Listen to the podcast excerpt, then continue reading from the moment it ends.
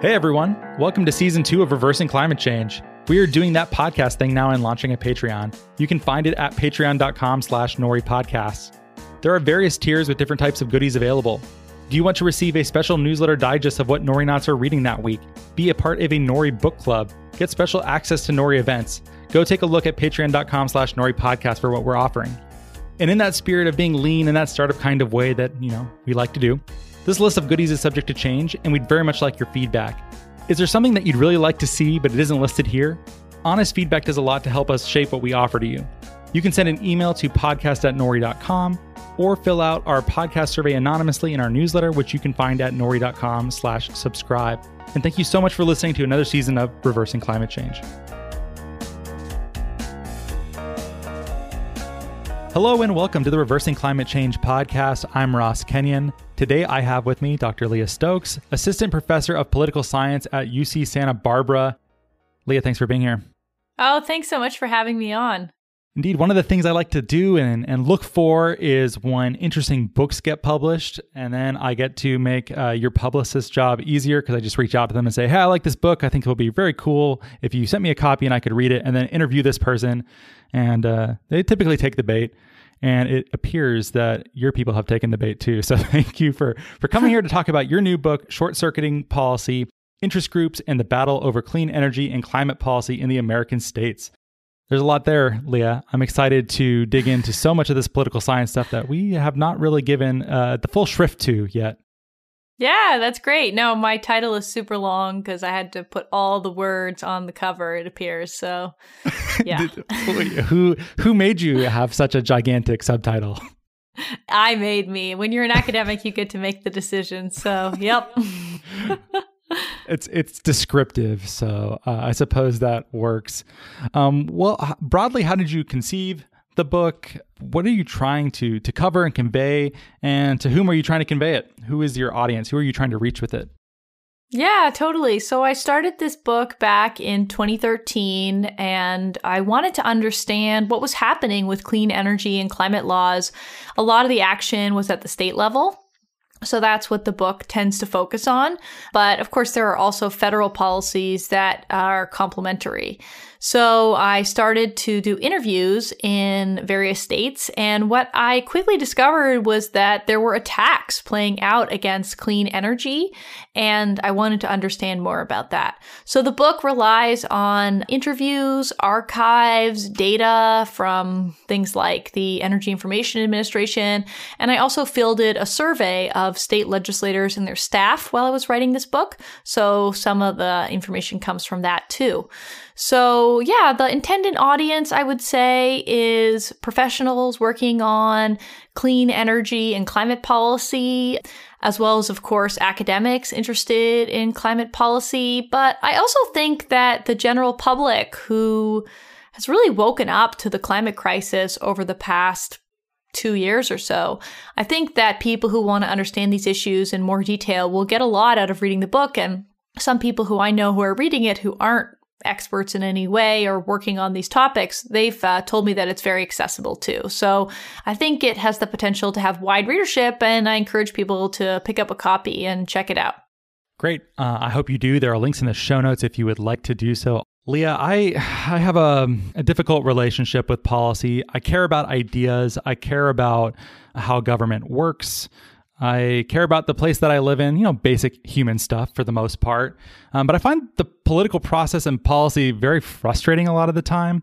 Um, mm-hmm. I feel like by the time policy is finished being made and is in law, not only does it change through that entire process, but then also how it is administered and applied is also maybe different from it was intended sometimes.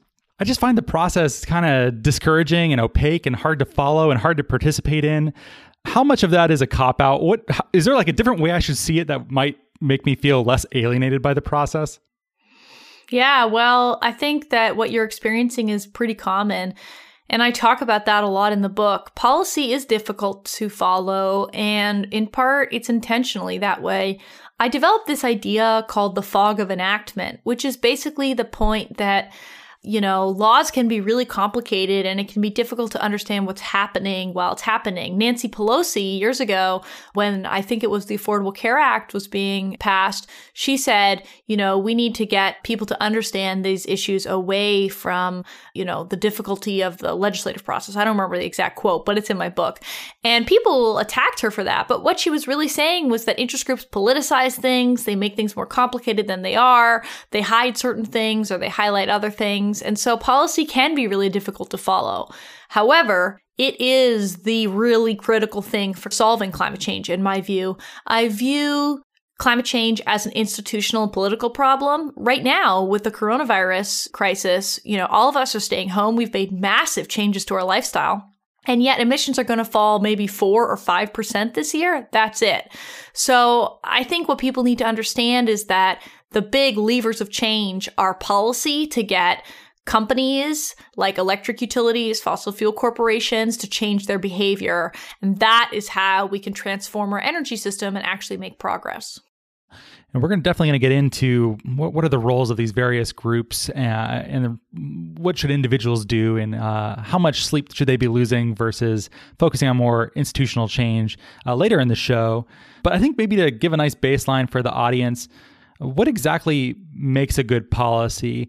Uh, we've we've had people on before, like we had Bryan Caplan, who's an economist. He likes the keyhole approach for for many things. So a carbon tax is pretty narrow, right? It doesn't have a lot included in that, and compare that to something much more comprehensive like the Green New Deal, which tries to do quite a lot. There are definitely trade offs in these various approaches, and it also depends on what is being legislated over like maybe maybe a green new deal is appropriate for something like climate change but a keyhole solution might be better for some other set of problem that we're trying to create policy around uh, how do we determine what is a good policy and what to strive for and when? Yeah, well, I'm a big fan of clean electricity standards. I'm a big fan of standards across the board. I think with climate change, what we need to do is set the rules of the road. We have to say, look, this industry has to meet these benchmarks. It has to clean up by these dates. And, you know, that's where we've seen a lot of the progress. It isn't just by trying to send market signals. It is by setting rules and requirements by deadlines. So I'm a big fan of what I would call the standards, investments, and equity approach or justice approach. So I think we got to set standards for electricity, for buildings, for transportation. And if we do that, actually, that's about 70% of the problem in the United States, seven zero. So that gets us a huge part of the problem done. And the way we can do that is by having our federal government invest money into it. A lot of the Democratic primary was a debate about how much money is going to be spent by various candidates. And I think a lot of people can feel like climate change is this overwhelming, impossible issue, but sometimes I think about how we've never really even tried to solve it.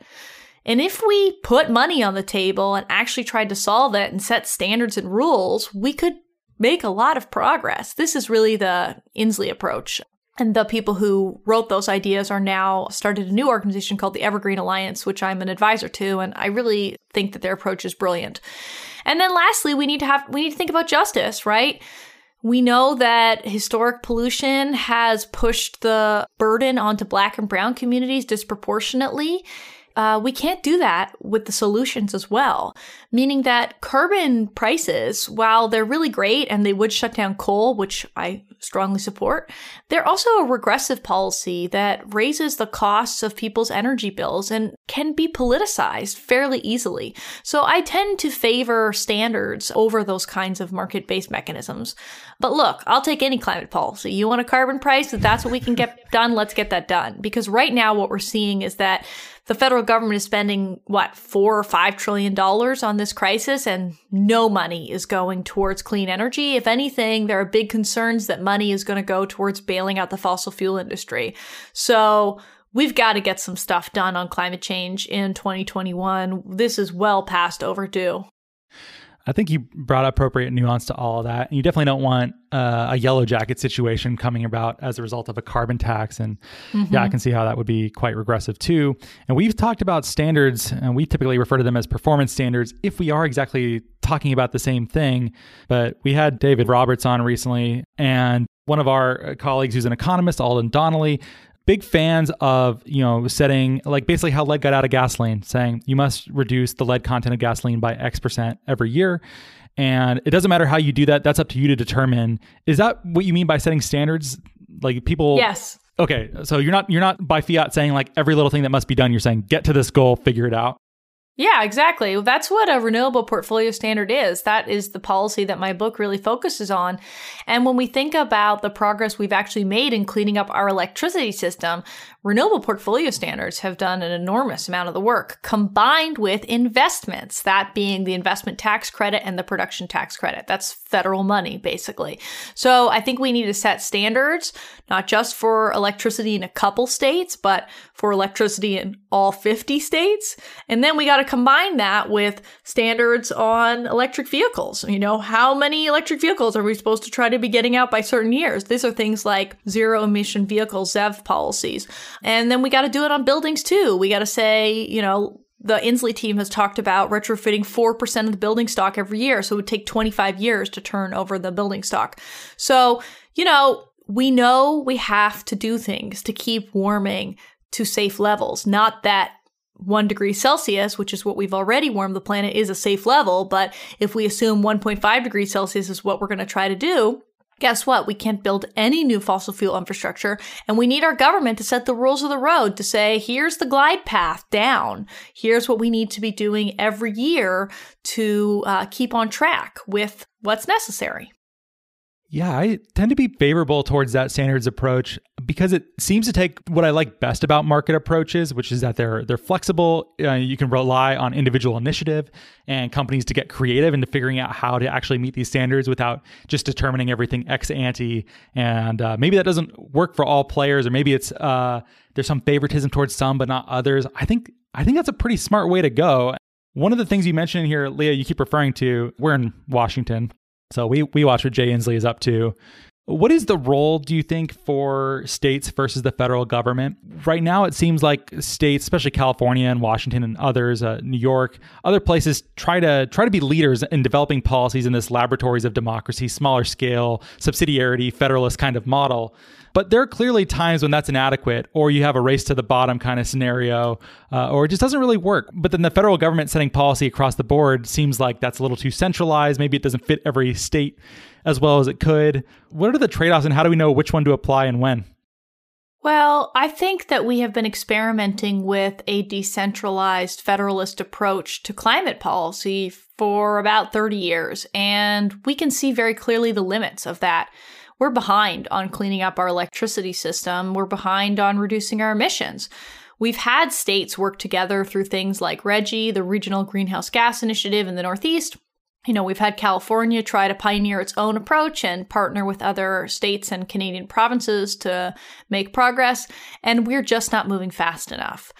The reality is that advocates have been trying since the 1990s to get a clean electricity standard through Congress. And electric utilities, fossil fuel companies, they've just fought them every step of the way. And we've never managed to enact one. People may not remember this, but the Waxman Markey bill included a clean electricity standard. It wasn't just a sort of cap and trade program, which is what it's so well known for today. The clean electricity standard was 20% renewables uh, by 2020. And of course, now we're in 2020 and we're not at that. And there was some technical things where you could count efficiency or other things towards it. But, you know, that would have set a standard for every single state across the country. And we need that because right now we've got places like West Virginia that are only getting 5% of their electricity from clean energy sources. I think Delaware and Ohio are at like 2 or 3% renewable energy. And Florida, which you may remember is a sunny place, very impacted by climate change, they're at 15% clean energy. So we can't have all these laggards across the country. We need everybody to be moving along, not just the leaders like Washington State and California and New York, as you mentioned. We need a federal policy to make sure that states across the country are making progress. Should that follow the same sort of standards model? Um, do you think that the federal government should set that and then states should find their ways to comply with that? Is that the best way to do it? Yeah, I do think so. I mean, in many ways, the Clean Power Plan, which was built off of the Clean Air Act and the requirement to regulate CO2 as a pollutant because of the endangerment finding, because because of that court case between Massachusetts and the EPA, you know, that was a policy that applied across the country that set targets for everybody. And the Clean Power Plan was actually quite flexible in that some states had to do more, other states had to do less based on where they were at at the beginning of the policy, but then states could figure out exactly how they wanted to go about doing it. So I could imagine that you set a standard at the federal level and that states can pioneer their own approaches and programs to getting it done. You could, for example, put a price on carbon in some places, and that would, as I mentioned, drive coal out of the electricity system pretty darn quickly. So that is an approach that a state could use to meet a standard, or you could have a renewable portfolio standard style approach where you're using renewable um,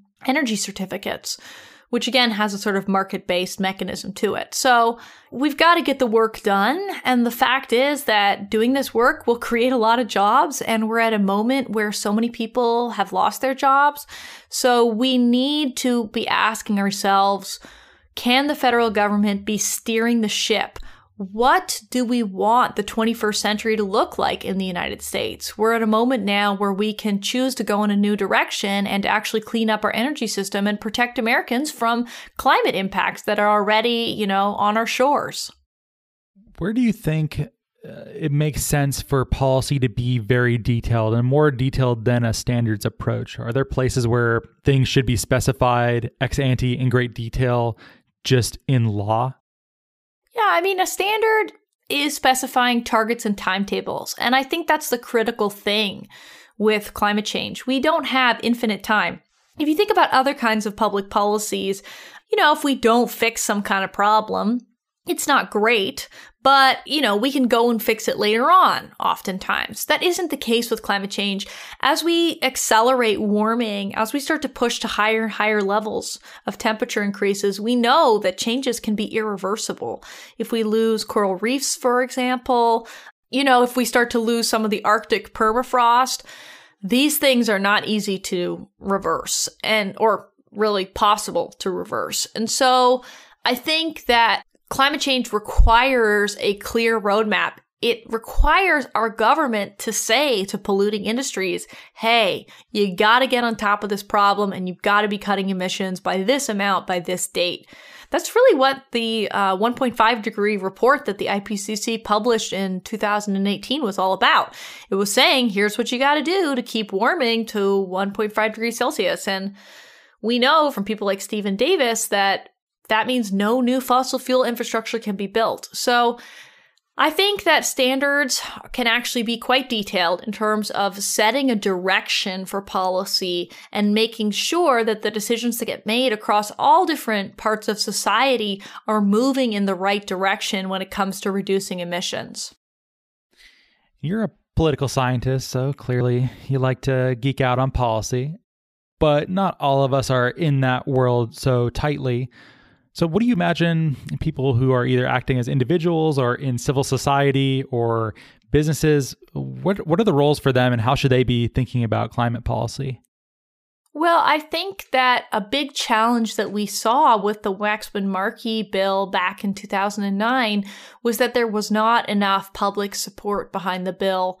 Theda Skocpol, a very well known and uh, excellent scholar at Harvard University, wrote a white paper looking at the failure of that bill. And what she concluded was that there was not enough public activism and support to try to get that bill passed. So, right now, what we're seeing is that the climate movement is growing and that groups like Sunrise or Zero Hour, these are youth climate movements, uh, Fridays for Future, that's Greta Thunberg's organization. You know, these groups are starting to raise the salience of these issues. And that is so important for politicians because I've done some research, which I write about in the book, with chiefs of staff and legislative directors in Congress, as well as state legislators and their staff. And I asked all of these different groups, you know, what do you think the public thinks about climate policy? Do you think they like it? What do you think the public thinks about these clean energy targets? Do you think they want them? And what I find is that these politicians and their staff are consistently underestimating support for climate policy. They think that the public doesn't care, or they think that the public doesn't want them to act on climate change. And that's just not true.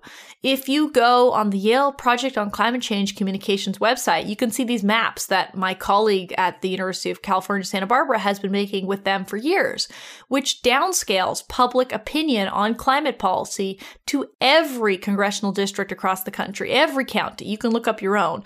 And what you'll find is that in 90% of the places, there's huge support for climate action, but our politicians and their staff do not know this. So one thing that the public has to do is make that message clearer.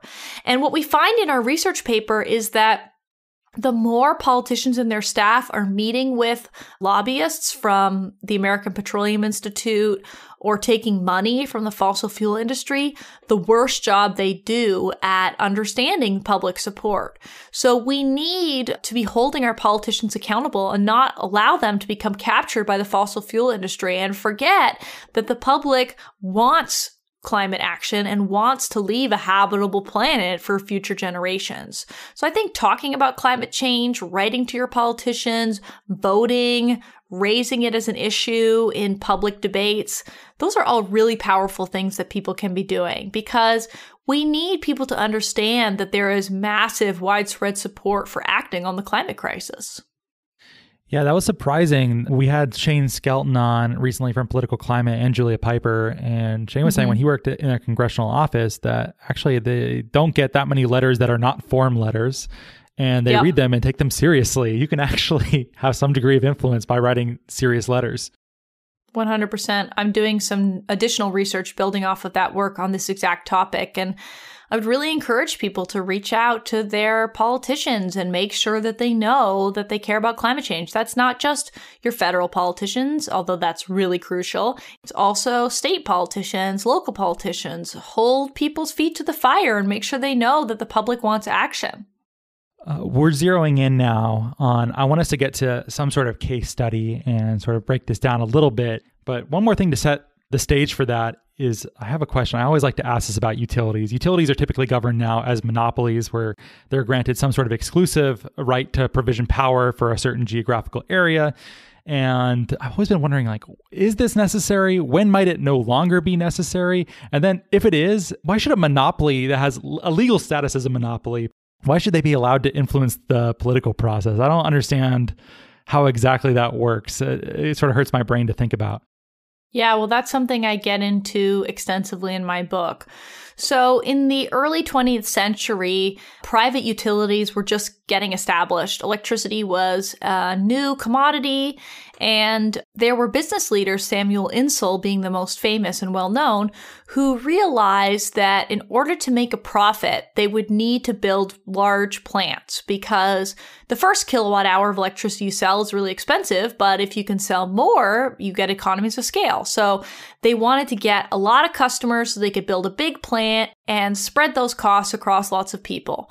Now, in order to do that, they needed to have exclusive franchise rights, basically a monopoly, because otherwise they would be competing with one another over the same service territory. And so what Samuel Insull did was that he convinced other people in the industry to support this idea of monopolies.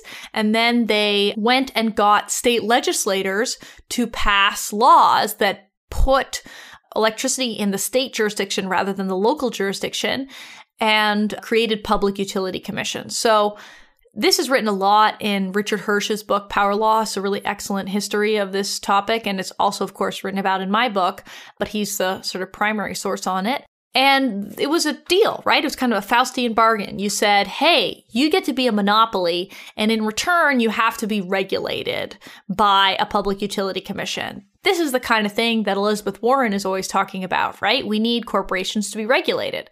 But especially when corporations are monopolies, there are some really thorny ethical questions. If you get electricity from a monopoly, I do, for example, from Southern California Edison, I can't choose to buy my electricity from another company.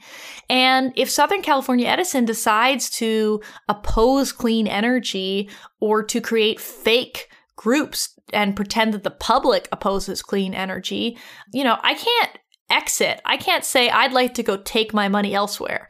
And this is exactly what's been happening in Arizona with Arizona Public Service. This is a monopoly utility that operates in Phoenix, and they've spent, you know, $50 million over the last decade capturing their regulator, influencing elections at their regulator, blocking clean electricity standards from being passed into law through a ballot initiative.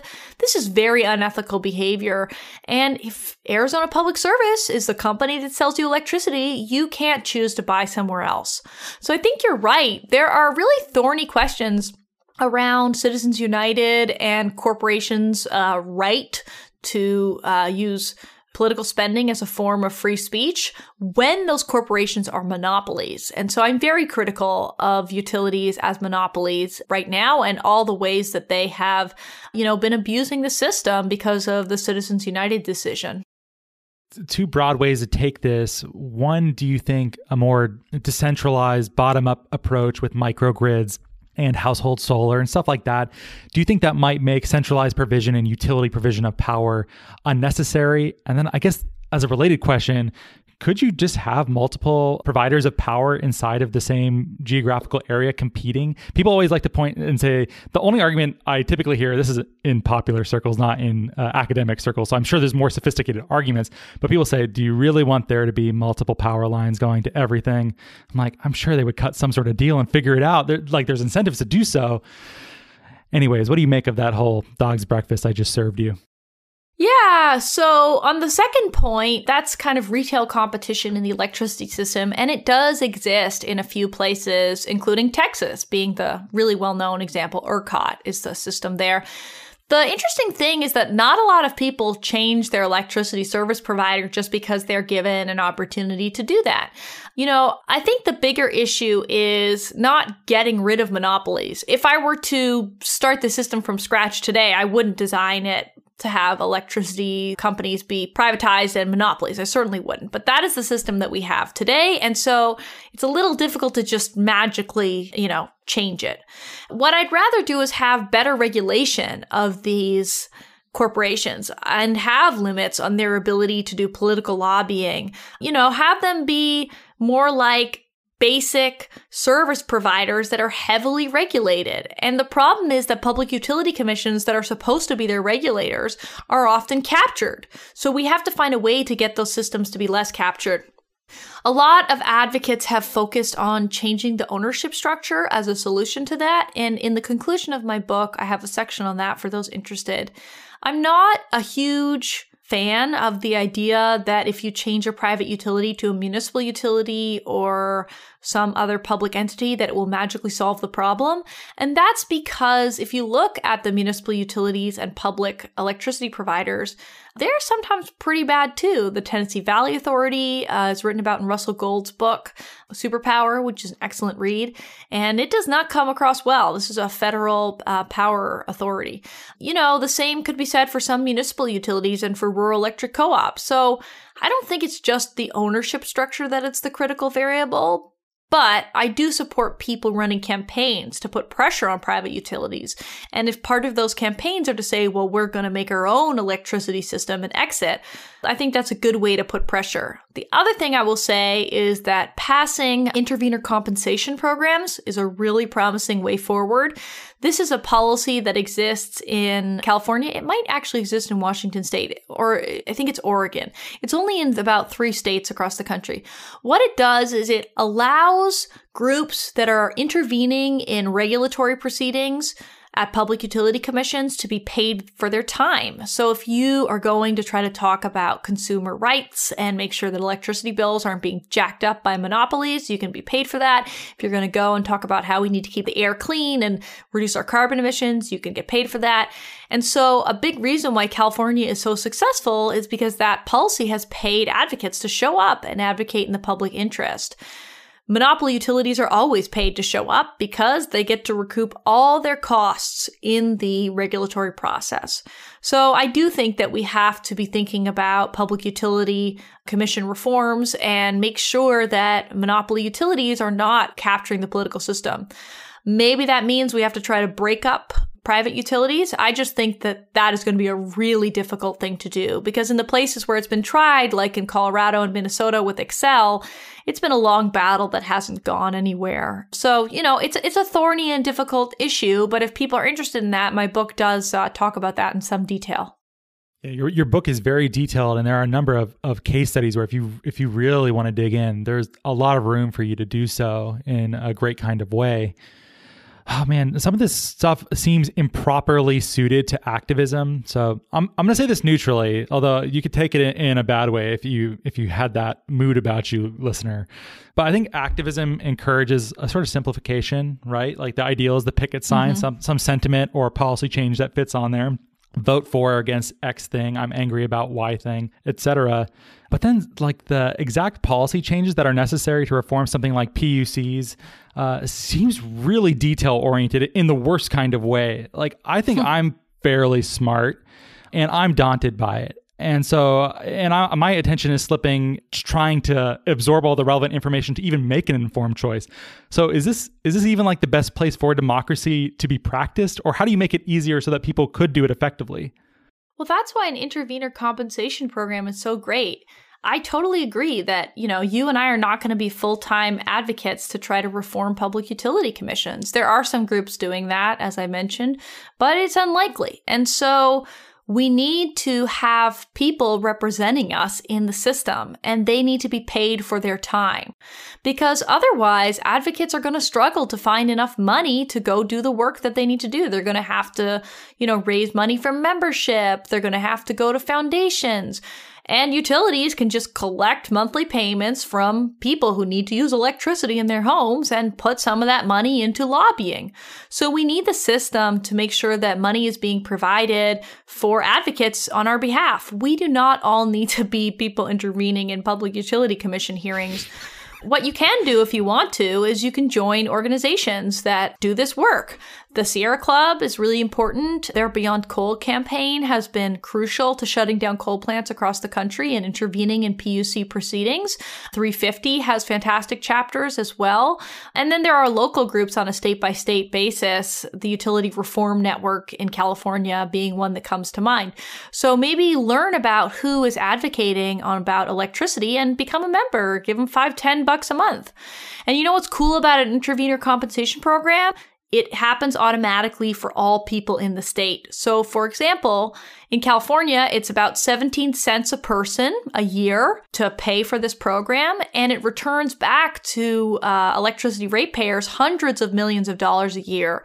So when independent reviews of that program have happened, it's been shown that it's really a, a wonderful investment. So we need policies that automatically create better outcomes for people so that, yeah, not everybody has to be a full time you know, utility advocate or know all the details about these things. So my book is really about pointing out the problem. It, it doesn't mean that everybody has to be a full-time advocate on this. And I'm sure most of your listeners are members of organizations, but support people who are trying to advocate, for example, to pass an intervener compensation program, because then you won't have to think about this nearly as much. All right, fair enough. And you mentioned a couple organizations like uh, Beyond Coal and 350.org, which I learned about both of these from Planet of the Humans. Have, have you seen that, Leah? Unfortunately, I did watch that film. Yes, I do not recommend people watch it. Just kidding. Obviously, we know about these uh, the Sierra Club and 350, and Bill McKibben's been on the show. And yeah, okay. So you just wrote a piece about this. We'll get back to the utilities and public policy stuff, but since this came up naturally because I had to make that joke, uh, what, what happened in that movie? Yeah, so Michael Moore, who's a household name, released a film on the 50th anniversary of Earth Day last week with his longtime producing partner directing it, a person named Jeff Gibbs. And from what I can tell from watching the film, this was sort of a, a side project that Jeff had for maybe the last decade. It's a lot of very out of date things about clean energy. And I have the strong impression that they had a strong thesis going into the film and decided they were going to tell that story, which was that clean energy is evil and climate activists are somehow corrupt and they are to blame for the climate crisis. At one point, Jeff Gibbs says environmentalists are driving us off a cliff, for example. And it didn't really matter that they found very little evidence to back up their claims. They had their thesis and they ran with it. And I just think that's really bad journalism. especially when there's so much more attention to climate change and people want to solve the problem, to deliver this nihilistic take to people that just demobilizes them is terrible. I think that this movie is going to get a lot of play in the right wing amongst climate deniers. It'll probably be pushed by fossil fuel companies. And I don't think that Jeff Gibbs or Michael Moore did enough thinking about who exactly would be using their film. I mean, Michael Moore literally endorsed Bernie Sanders on a stage a few months ago, standing next to Representative Alexandria Ocasio Cortez, the champion of the Green New Deal. I mean, Bernie Sanders is plan for president was 100% renewables by 2030. What is Michael Moore thinking coming out with a film that says renewables are all evil? I mean, it's just beyond irresponsible and quite incoherent uh, to his supposed progressive politics. And, you know, if you want to critique capitalism and say that growth is the problem, that's fine. In fact, Naomi Klein has done a very good job of that. But the film doesn't get into that at all. It instead pushes population control as the solution when we know that actually wealthy people who are generally white in the developed world have the lowest birth rates and they also have the largest carbon footprints. And it's black and brown people living in poorer countries who have very small footprints who are having higher amounts of children. And so Population control would not solve the climate crisis, and it's fairly racist. So I think the film is extremely problematic, and I do not suggest people watch it, especially climate advocates, because it's very demoralizing and disheartening. All of us know that there are problems with renewable energy, and we grapple with that in our work. But the film is not constructive or trying to point out ways that we could improve. It's just uh, a doomer, nihilistic film. And so I think if people watch it, they'll be kind of sad.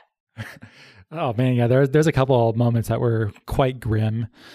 Mm-hmm. Yeah, you're not not wrong there. There's so many angles to take. There is a, a germ of truth in there that of course, the production of solar panels involves industrial processes that are not so great. But mm-hmm. uh, for all of, and then also they, they spent a lot of the, the movie focused on the downsides of biomass. But for all mm-hmm. of these things, the details and the life cycle analyses matter quite a lot. Like there are good versions of those things and there are very bad versions of those things. But you just said all of them are bad and ends up in this sort of anti civilization kind of primitivist screed against everything. Um, I know. And I find it so bizarre. Initially, my piece had a whole section which got cut about, you know, how could these filmmakers who themselves, they can only make their film because the industrial era exists, right? Cameras, computers, cars to drive around in, planes to take. You know, they are only able to make this film because industrial society works, and all of us benefit from industrial society. Of course, there are negative externalities from any kind of industrial process, whether that's, you know, lithium mining for batteries uh, or cobalt extraction, right? Or, you know, using fossil fuels to manufacture solar, photovoltaics, or, you know, using steel, which is a very carbon intensive process to make wind. And yet, those of us who actually want to solve problems are trying to grapple with those things and find better solutions. And exactly as you say, talk about the nuance and the life cycle analysis to say, under these conditions, this is bad. And under those conditions, it's, it's better than the alternative, which by the way is fossil fuels. It's crazy how little the film even talks about fossil fuels. There's nothing about the climate denial campaign. There's nothing really about, you know, if we're not going to build renewables, what are we going to power our societies based off of? So, yeah, and especially on biomass, biomass is a very complex topic. What people may not know is that the US electricity system is only 2% fueled by biomass, so it's not a really big slice of it. And it's unlikely that biomass is going to grow to a huge level in the US. Biomass can be done better if it's done based on waste streams near by a plant. Like if you have like a pulp and paper mill or a timber facility and you're just using scraps, that's better. If you're cutting down forests to put wood pellets on tankers and ship them over to the EU, which is something that's happening, that's really bad. But you wouldn't learn any of those facts from watching the film. You would learn them by looking at the work of environmental advocates like, oh, I don't know, 350.org, Sierra Club, Union of Concerned Scientists, NRDC, all the organizations that the film denigrates. Those are the groups actually doing work to highlight the ways that biomass can be done poorly and try to stop it in the cases that it is being done poorly. And I wanted to invite you on because this nuance is so important for, for many things. The truth doesn't easily fit on a picket sign. And these details really do matter to get these issues right. Like Nori, we're a carbon removal marketplace. There are versions of carbon removal that we think are distracting or versions of uh, projects that use captured CO2 that amount to a sort of promotional greenwash. Mm-hmm. And as this sector grows, you're going to see more and more people that co opt the language and, and, the ideas of it. And you really have to dig into some of this stuff or you don't know what you're getting. And I think that's a fine, if that was the message of the film, and you're saying, well, some dopier elements of the environmental movement have glommed onto green energy, that anything that even looks like green energy, no matter if it's greenwashing or not, is great, then that's a bad version of environmentalism. But I don't think it's fair to paint so universally with that. There are versions of environmentalism that are uh, robust and clear thinking and fair in ways that I enjoy. And I'm sure you support many of the same groups too. I mean, the film went after the smartest, most grassroots parts of the movement. Bill McKibben is a brilliant, kind, detailed, hardworking journalist and activist. I mean, his work is so beautifully written, and he is used to being harassed by oh, I don't know, the fossil fuel industry and the timber industry. But to be harassed by a progressive filmmaker with a platform like Michael Moore has is so immoral. And the reality is that Bill McKibben wrote to the filmmakers and tried to clarify his views, and they didn't even write back. They had no interest in engaging. And I just think that's immoral from a journalistic perspective.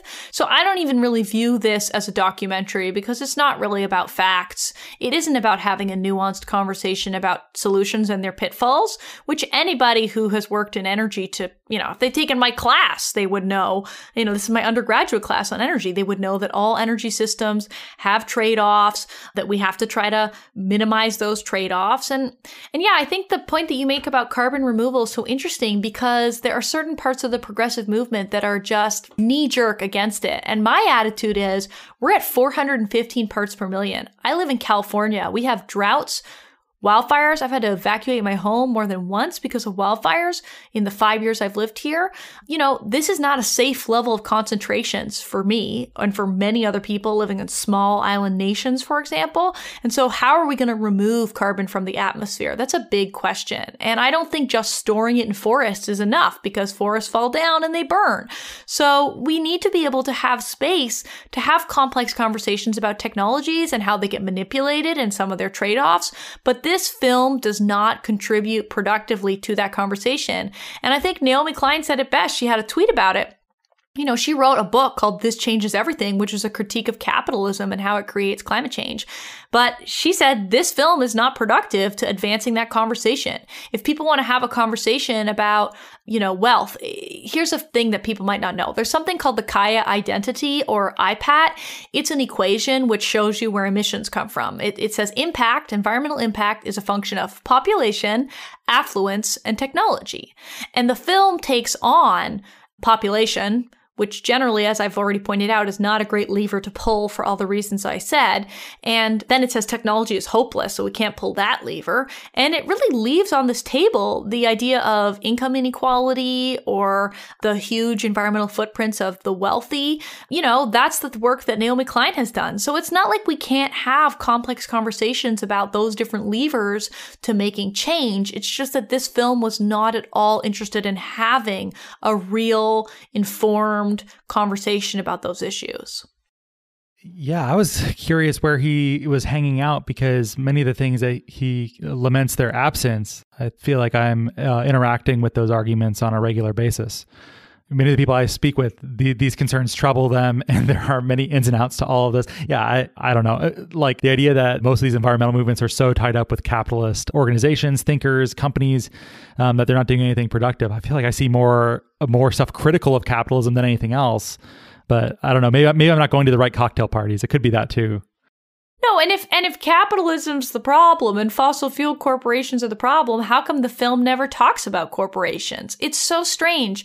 Michael Moore has made a career criticizing corporations. Roger and Me, um, Bowling for Columbine, which went after gun manufacturers, for example, Sicko, which goes against corporations involved in the healthcare industry.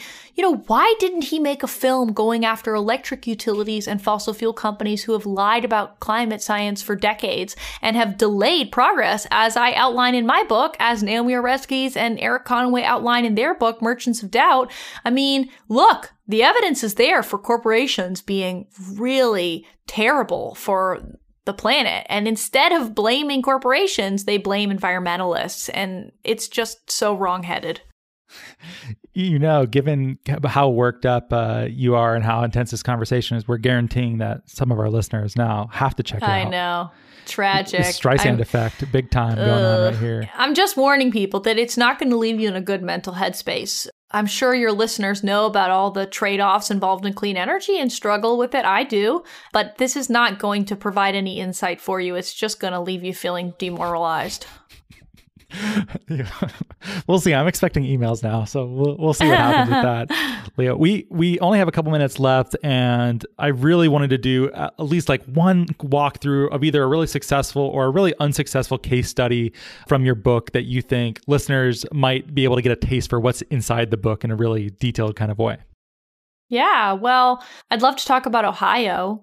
Last summer, Ohio rolled back its renewable energy laws and energy efficiency laws and basically replaced them with a coal bailout. It's something that myself and David Roberts have both called uh, the worst energy policy in the nation. David Roberts wrote about it for Vox, and I wrote a piece for The Guardian, and all the bloody details are in my book.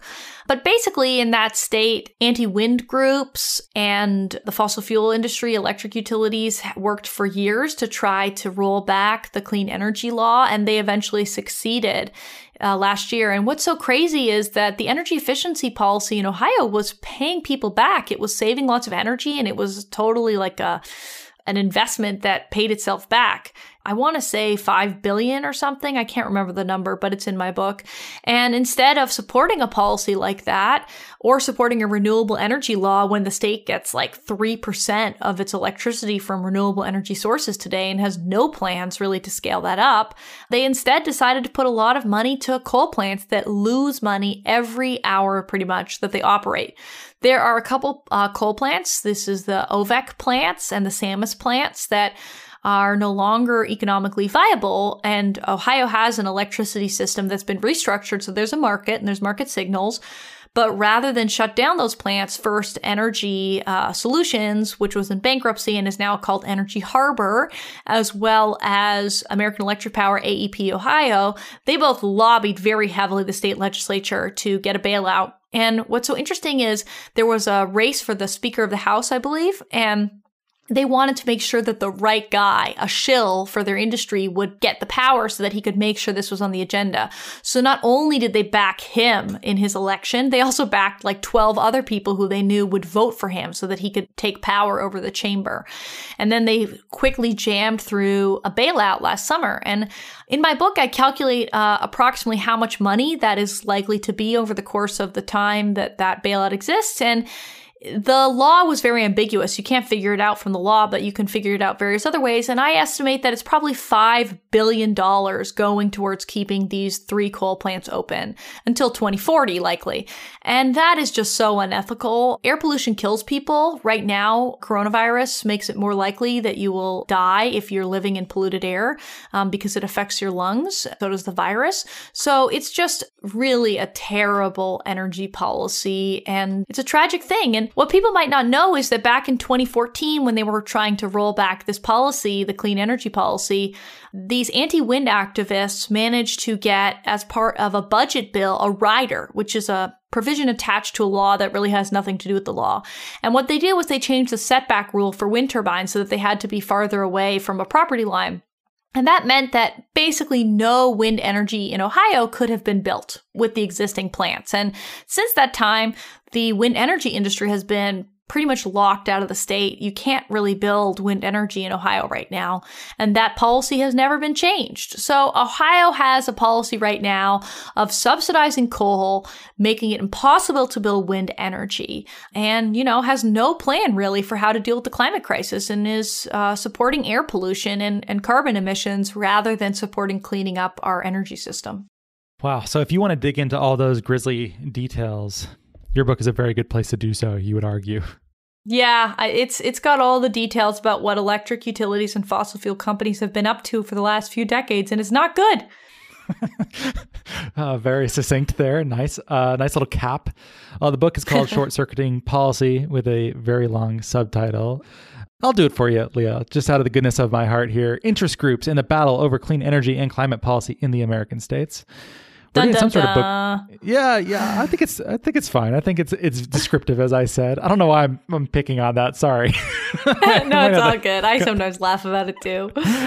yeah, that's great. Uh, links in the show notes if you want to buy the book. That will be there. Dr. Leah Stokes, thanks so much for being here. We're glad to have you. Thank you so much for having me on. And yeah, to all your listeners working on clean energy and climate policy, stay in the fight. Your work is essential more, more now than ever before. And uh, don't be disheartened when uh, the haters come calling. And they will come calling. Uh, Leah, you're on Twitter a lot too. What is your handle? Oh, I'm on Twitter too much. It's Leah, L E A H Stokes, Leah Stokes. And yep, I uh, blast my opinions to the universe on a regular basis there.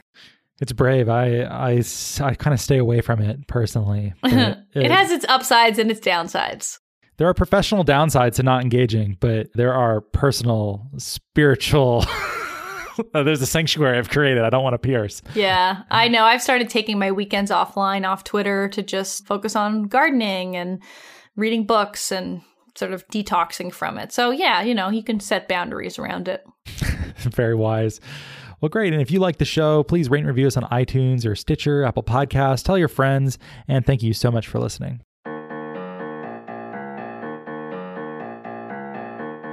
Well, thank you so much for listening. If you like the show, please rate and review it in Apple Podcasts and or Stitcher. It really helps us a lot to get this content to a wider audience. If you think what we're doing is useful, interesting, fun, hopefully all three, we'd certainly appreciate your rating and review. You can keep up with Nori at nori.com, where there is a newsletter. That's nori.com slash subscribe. There's podcasts, there's a whole bunch else. Or you can send us an email at podcast at nori.com. We are also now on Patreon at patreon.com slash nori podcasts if you'd like more content, engagement, and community. And thank you so much for your support.